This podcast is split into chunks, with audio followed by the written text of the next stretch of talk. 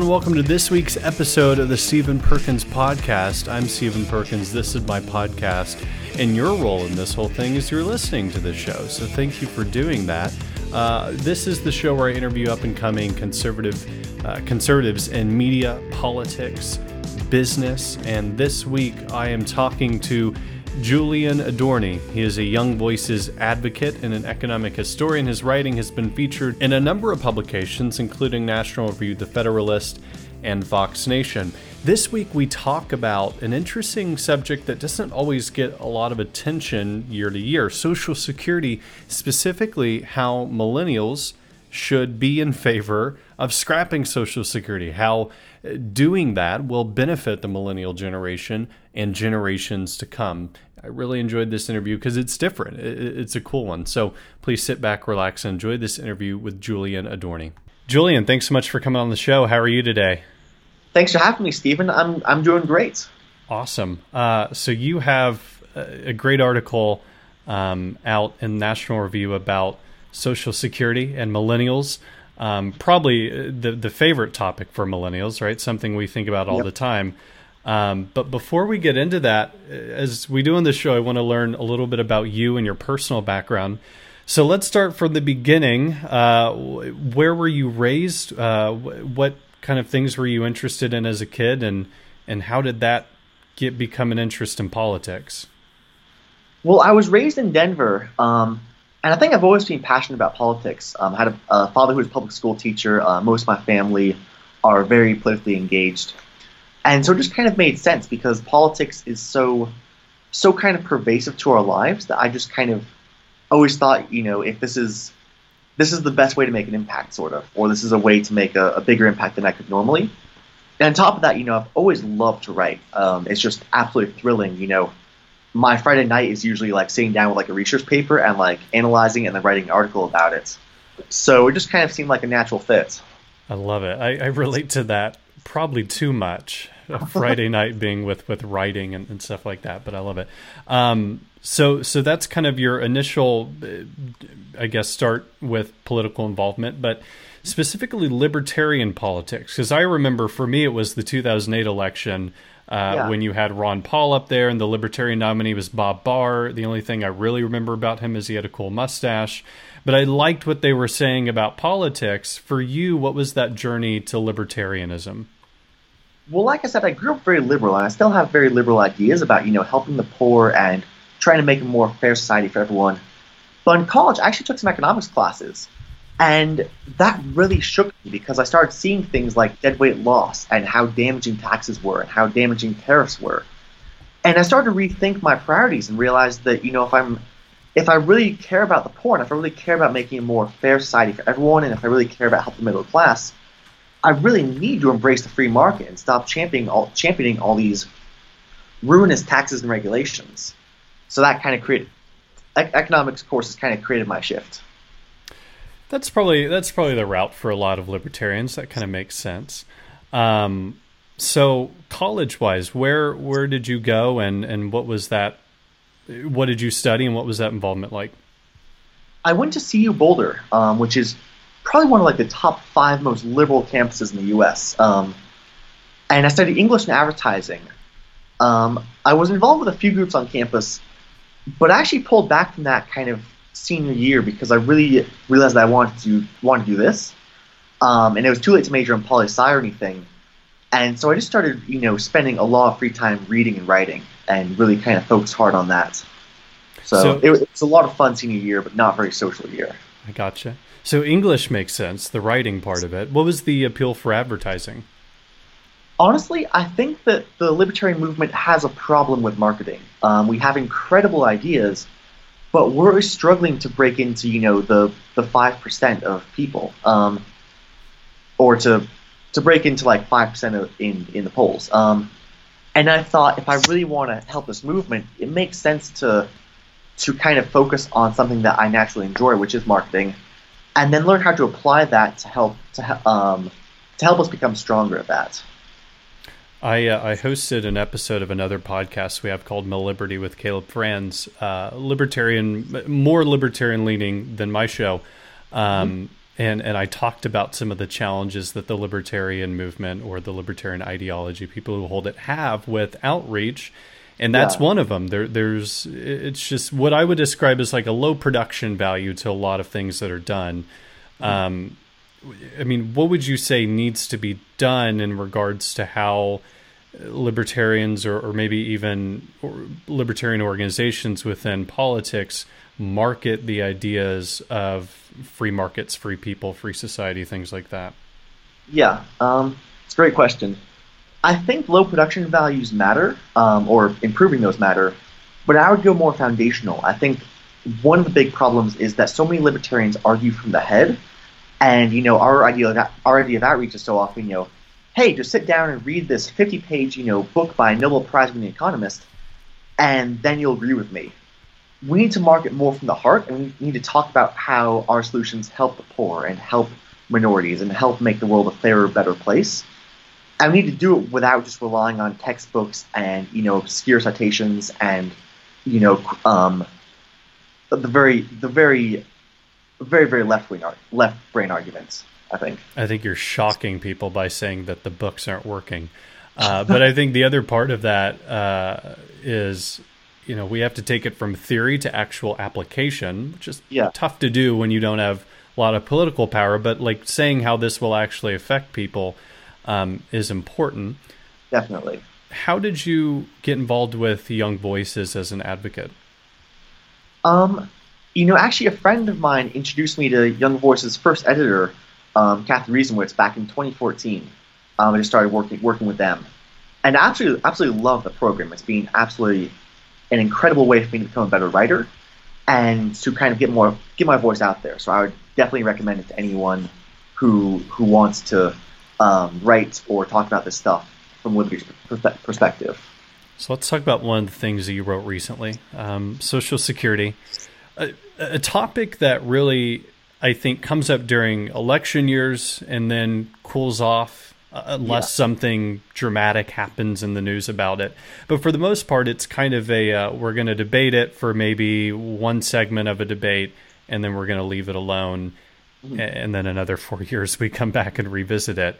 Um, yeah. In your piece, you you talk specifically about Social Security in the context of the millennial generation uh, and how there are they're now saying that I mean the estimates change almost daily, but essentially it, it's running out of money. The, the program is running out of money.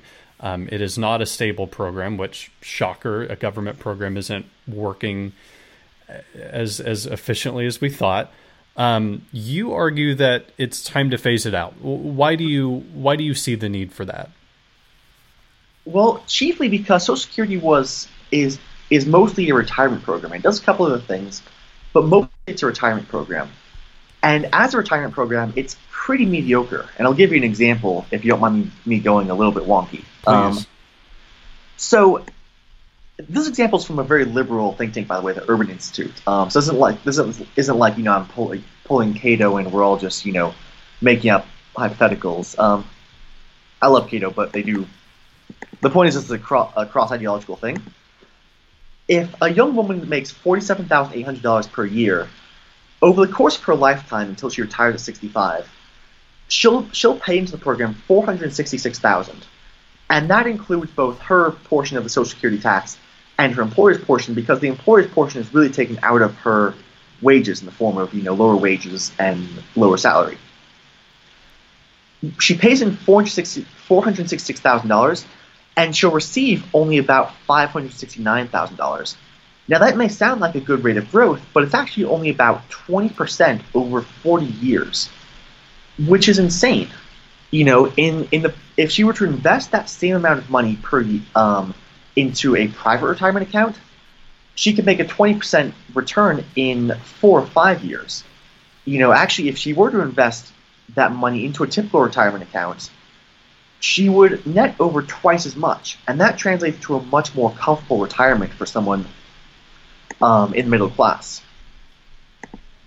So, in, in a, one of the things that was shared on Twitter in response to your article um, was, well, there, there's the, um, you know, private funds are not always stable, and I believe I saw the response of the long term investment. The long term investor is, is is not uh, that affected by something like 2007 2008. It's actually, I mean, legitimately the math works out if you're in it uh, for the long haul. It, it, it, works out as you're saying um, a much better rate of return. Yeah, exactly. Um, you know, yes, if you were to sell everything in 2008 or 2009, as many people did, that'd be disastrous. And um, that's one of the traps people fall into. But if you're doing an investment account, you really want to kind of ride out the highs and ride out the lows. And over the course of, you know, 30, 40 years, which is the course of a typical retirement account if you start investing in your 20s, you will see an enormous rate of return. Um, it's just a matter of putting it on autopilot so that you can ride out the, the drops and still come out ahead. And don't give your assets to people like Bernie Madoff. That would be exactly. another important distinction. Vet your people. Um, yeah. So, uh, w- one question that I you addressed this in the beginning of the article that I, I, I think would be the first question people would have. Um, you, you say that phasing out Social Security would would motivate or push millennials to become better managers, better stewards of their money, specifically the the investment of it. How would getting rid of a because because what I if if the notion is that millennials are bad with money, they're not saving money, then how would getting rid of a program that helps save and grow that money motivate people to uh, to do better with that? Yeah, it's a great question. Um, right now, I think lots of people don't save for retirement because they think Social Security will take care of it. Um, and so that, that's a false sense of security, though. So people become responsible when they're given responsibility rather than being coddled. Um, if we have government programs to, to take care of people and to kind of provide this false sense of security, we shouldn't be surprised when people respond to that and and say, you know, okay, well, if someone else is taking care, if someone else is you know, taking care of me, whether that's a, a true assumption or not, I won't have to take care of myself. If you want people to be responsible, you have to give them conditions and incentives that encourage responsibility. And I think that's what phasing out Social Security would do for my generation. I think the counter argument to that would be there's a lot of people who uh, who wouldn't take that responsibility, yeah. and now they're in a very bad place. Um, now I, you know, this is where you have to be careful about the the the head saying sucks yeah. for them. They should have you know done done better exactly. with that management. But then the heart of that, how do we unpack that from the libertarian point of view? Uh, the heart of that for people who who would not adequately prepare. It's a great question. Um, and one, I think it's very easy to overestimate how much people won't prepare. Um, a study published in one of the top economic journals suggested that for every do- um, for every dollar of Social Security benefits people expect to have, they'll save about 60 cents less. And so the, the more people think they can rely on Social Security, the less they'll rely on themselves. But conversely, the less they think they can rely on Social Security, the more they'll rely on themselves. And that's kind of in the data. Um, but not everyone's going to do that. And I think that's one case where it can be great to make Social Security a private um, either privatize it or make it an opt-in program because that way people who actually want to you know save their retirements in a private investment account and the people who want to maximize their um, retirement comfort can do that. And people who know you know hey i am not responsible enough for, with my money i need this program to help me out they still have that as kind of a as kind of a safety net there. It's just not something that's being forced on them. So that, that was my next question was your thoughts about either yeah. privatizing or make it an optional program for people to go into. I, I rather like that model because it's kind of a it's it's a choose your own thing. Whereas right now, if you want to have a private invest a private retirement investment, you're also putting money into Social Security, even yeah. though you're not like that's not your main source of retirement funds. Um, so under that proposal, that kind of proposal, you would have the ability to go to one or the other. And I think if, if you look at you know we, we often talk about the choices that are made in a free market. If you see a bigger return on private investments than the government uh, investment program ideally you would be going to that private investment program unless you're just a bit crazy. Um, so, what do you think have been some of the big challenges in actually moving towards that system of privatizing it or making it an optional program? Honestly, I think that when FDR designed the program back in 1935, he tried to make it a system where basically each generation, um, each generation Social Security is paid for by the generation coming after them. And because of that system, he deliberately designed it that way so that it would be very, very hard to ever abolish. Um, and I think that's kind of one of the big challenges is that you can't really is that politically it's very tough to make necessary changes to Social Security. Um, and I think I believe President W. Bush try um, pushed privatization briefly as as president and just got destroyed for it. They did um, not like him. No. That said, there's a difference between what's politically expedient and what's economically wise. And I think that even if tackling these challenges are hard, we still need to do it for the good of the next generation. So, give the historical. I mean, you've already given a lot of the historical context, but but what was it, the grand vision for the program? Um, it was this retirement thing, but um, is there any other context that you can give as to why it was started? What pressures were involved with with that happening? Sure. Um, so President FDR passed it during the Great Depression, actually the height of the Great Depression in 1935.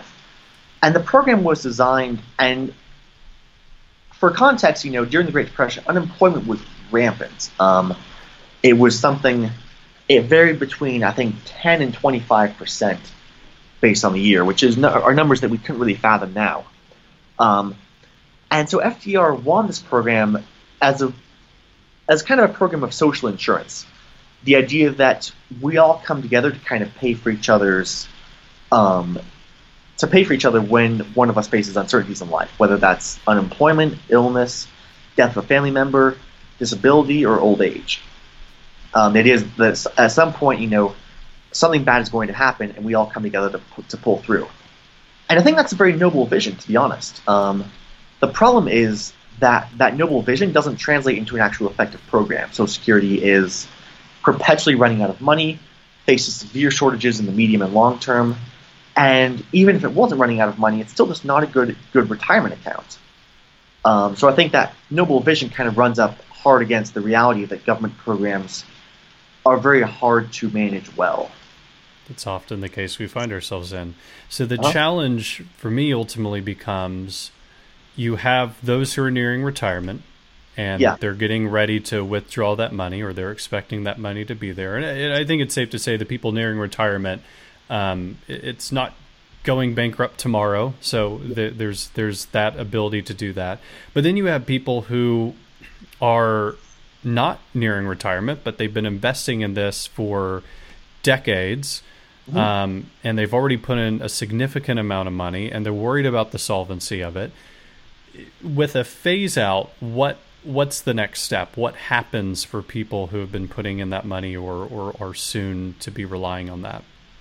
Yeah, um, so I think it's definitely very important to keep our promises to people who are retired, and also to keep our promises to people who have been paying into Social Security all their life, or even for just a decade or two, and do want to return on that. Um, we can't just leave them out to dry. What I propose is that first off, we end the Social Security tax tomorrow, um, end it completely as a source of funding. But then to pay for people who are already in the program, I think we should dramatically cut spending for the military and dramatically cut spending for the war on drugs, because those are two very expensive programs. Um, and I think this could get a lot of liberals on board as well. Take that money and use it to pay off our our promises to people who are a retired or b have paid into the program in some way during their life, and that way we we phase out the program. We stop, you know, kind of hurting the next generation, hurting millennials, but we also make sure we keep our promises to people who have paid into it. And we could end the war on drugs too, so bonus. You, you just you with reducing the military budget. I, I think conservatives are shaking right now. Uh, they're they're very uh, they're very triggered by that. I've said yeah. the same thing. I not necessarily in the context of Social Security, but like you can't tell me there's not uh, areas that that we can reprioritize things. Um, but but no, I think that's a very interesting plan. Um, so going back to the original context of how we we set up um, this discussion, this only gets on the national radar every four years. About, I mean, there there's sometimes that it comes up more often, but for the most part, it's an election issue because the older generations want to hear about it, but it's not really a big priority like healthcare or like the war or, or things like that. Um, mm How do we get Social Security, in your view, back on the national radar? And and what is that formula. I mean, you know, you're not Speaker of the House, so so you maybe don't have the political formula for it. But but what is the idea of of getting it reformed or getting it privatized or phased out? Yeah, um, in terms of getting it back on the national radar, I think this is one area where going back to how libertarians can better market. I think we have to start telling stories about about the people who are victims of Social Security. We have to tell stories about people who are in, are the, in the middle class and who whose retirement is much worse than it would be if they were allowed to invest in, retire- in a retirement account. You know, we have to tell stories about people who are paying into the system all their lives and basically suffer that, you know, 12.4% decrease in earnings once you factor in their contribution and their employer's contribution, and talk about what else they could be they could be doing with that money, um, and just making this kind of a human a human um, story would would help with getting it back on the national radar in terms of how to privatize it, that's honestly tough. And I think it takes a lot of political courage, courage to do this. Um, so my solution is basically, you know, Speaker Ryan buck up and do the right thing, even if it's unpopular. There's a lot of elderly people in Wisconsin. I don't, I don't or anywhere. I don't, yeah. I don't know, but um, but ultimately, you know, something has to be done about it, and it's not going to be the most popular. When I think of of our generation of millennials, um, you know, I, I, think the stories go a long way in helping that along. Um, but in order to make this issue relevant to them, what are some of the things other than the storytelling that we could do to, to communicate? Hey, in the future, this is not a wise investment. It's it's not something that's actually going to yield returns. It could be out of money by the time that we retire. Yeah. Um, something has to be done about it politically pretty soon. Definitely, I think one of the big solutions is to just teach people about about investing and teach people about these private retirement accounts. I remember talking to one person a couple years ago, and they were they were very liberal. They were at CU Boulder, and they talked about how Social Security is a miracle program because it gives you more money than you put in.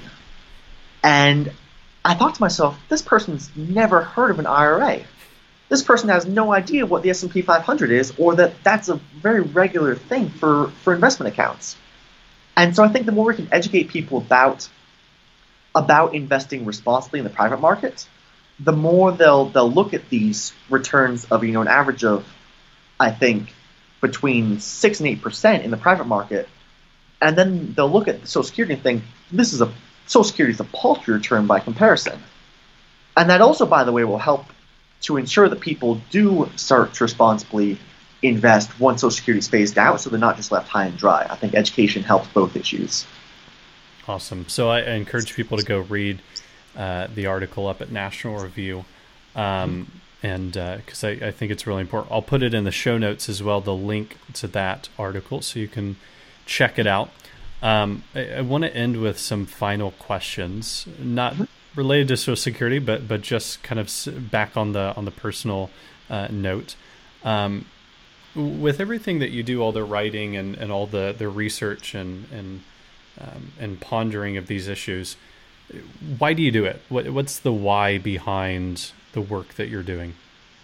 I have a vision for how the world should be, um, and I think it's a vision most people can get on board with.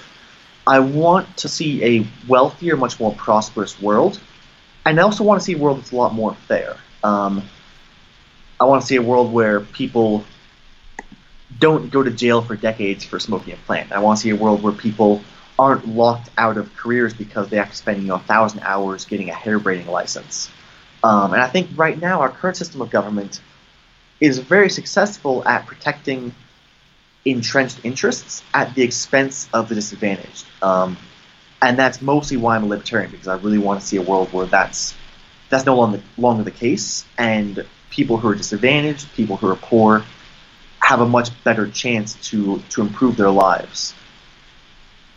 And then another thing I like to ask are, are, about book recommendations. This is always a tough one for people because I ask for one or two books that have influenced you the most. So I know that's challenging. Uh, but what are the one or two books that have, have most influenced the way you think, the way you live? That is tough. Um, the, the biggest one that I've read this year is called um, The Great Stagnation by Tyler Cowen. And it really clicked with me because Tyler Cowen talks a lot about how the economy has been stagnating for the past 30, 40 years um, median wages have stagnated, things like that. And I and I once I noticed that I started looking around and seeing all the government programs that were contributing to the stagnation. The war on drugs, which locks millions of people out of the economy every year, or not every year, but overall, um, and restrictive government regulations that make it extremely hard to start a business or to pursue a career. And I started putting putting pieces together and realizing the government is why our, our economy stagnated. Um, so that that's the book that I would most recommend, and that's not, not not necessarily something that Cowen talks a lot about. He's mostly focused on the data of what's going on, but I would absolutely recommend it to help understand our current economy. Some good good things you can draw from that. Um, exactly. And then, as far as a book that you would give away to others, what is one that you frequently? I, I I, I often ask this question, and people are like, I don't actually gift books, but if you were to recommend or to give away one, uh, what is one that you would uh, recommend?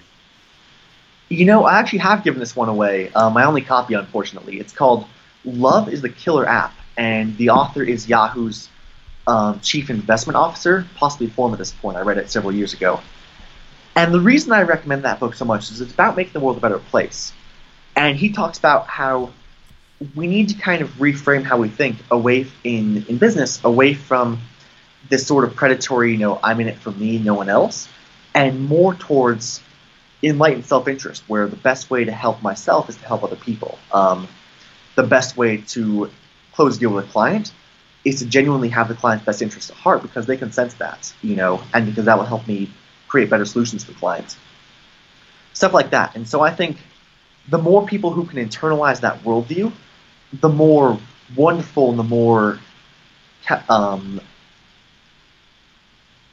beneficial the, the free market will actually be. Um, and I think the more people can can really look at free market as something incredible that doesn't really need government intervention because we'll be better people, if that makes sense. Yeah, that's awesome. Can I just say this is a thought that has come up.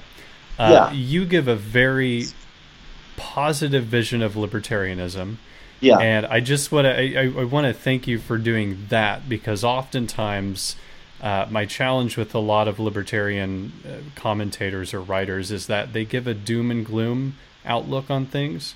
Yeah. Um, and so I like that you're talking about it from the context of this isn't about you know me thinking that government is evil and, and, and all this stuff. It's about I want people to live better lives, and the way by to to make that happen is mm-hmm. for the government to let people live those better lives. So I, I, I like the outlook on that. Oh well, thanks. Yeah, that's. I think it's really important to be positive and focus on how it can improve, not just you know, not just doom and gloom. Absolutely. Um, so speaking of things that are not always positive, the media.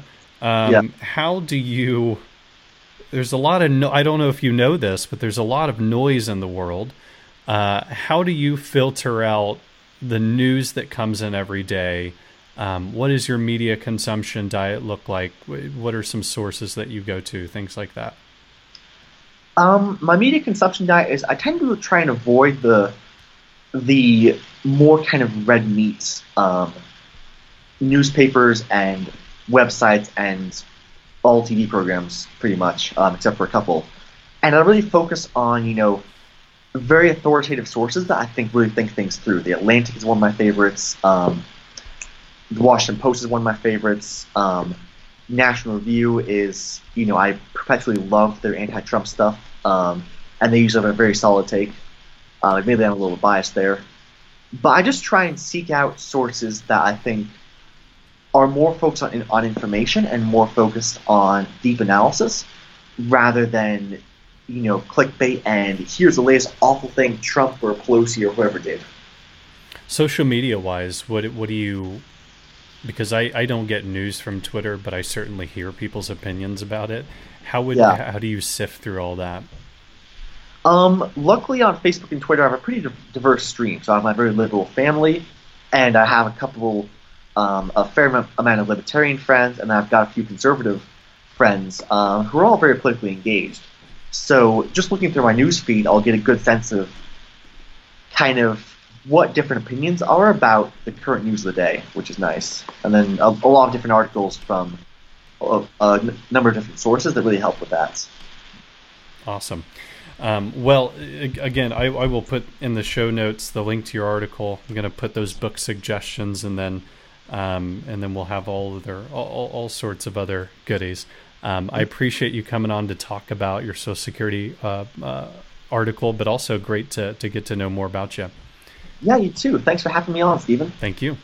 Thank you one more time to Julian for coming on the show, and thank you to all of you for listening to the show. You can find our other podcast at outsetmagazine.com slash podcast. Uh, you can find Outset at Outset Network on Twitter, Facebook, and Instagram. You can find me at Stephen underscore Perkins on Twitter and Instagram, facebook.com slash Stephen Perkins. And until we talk again next week, take care. God bless.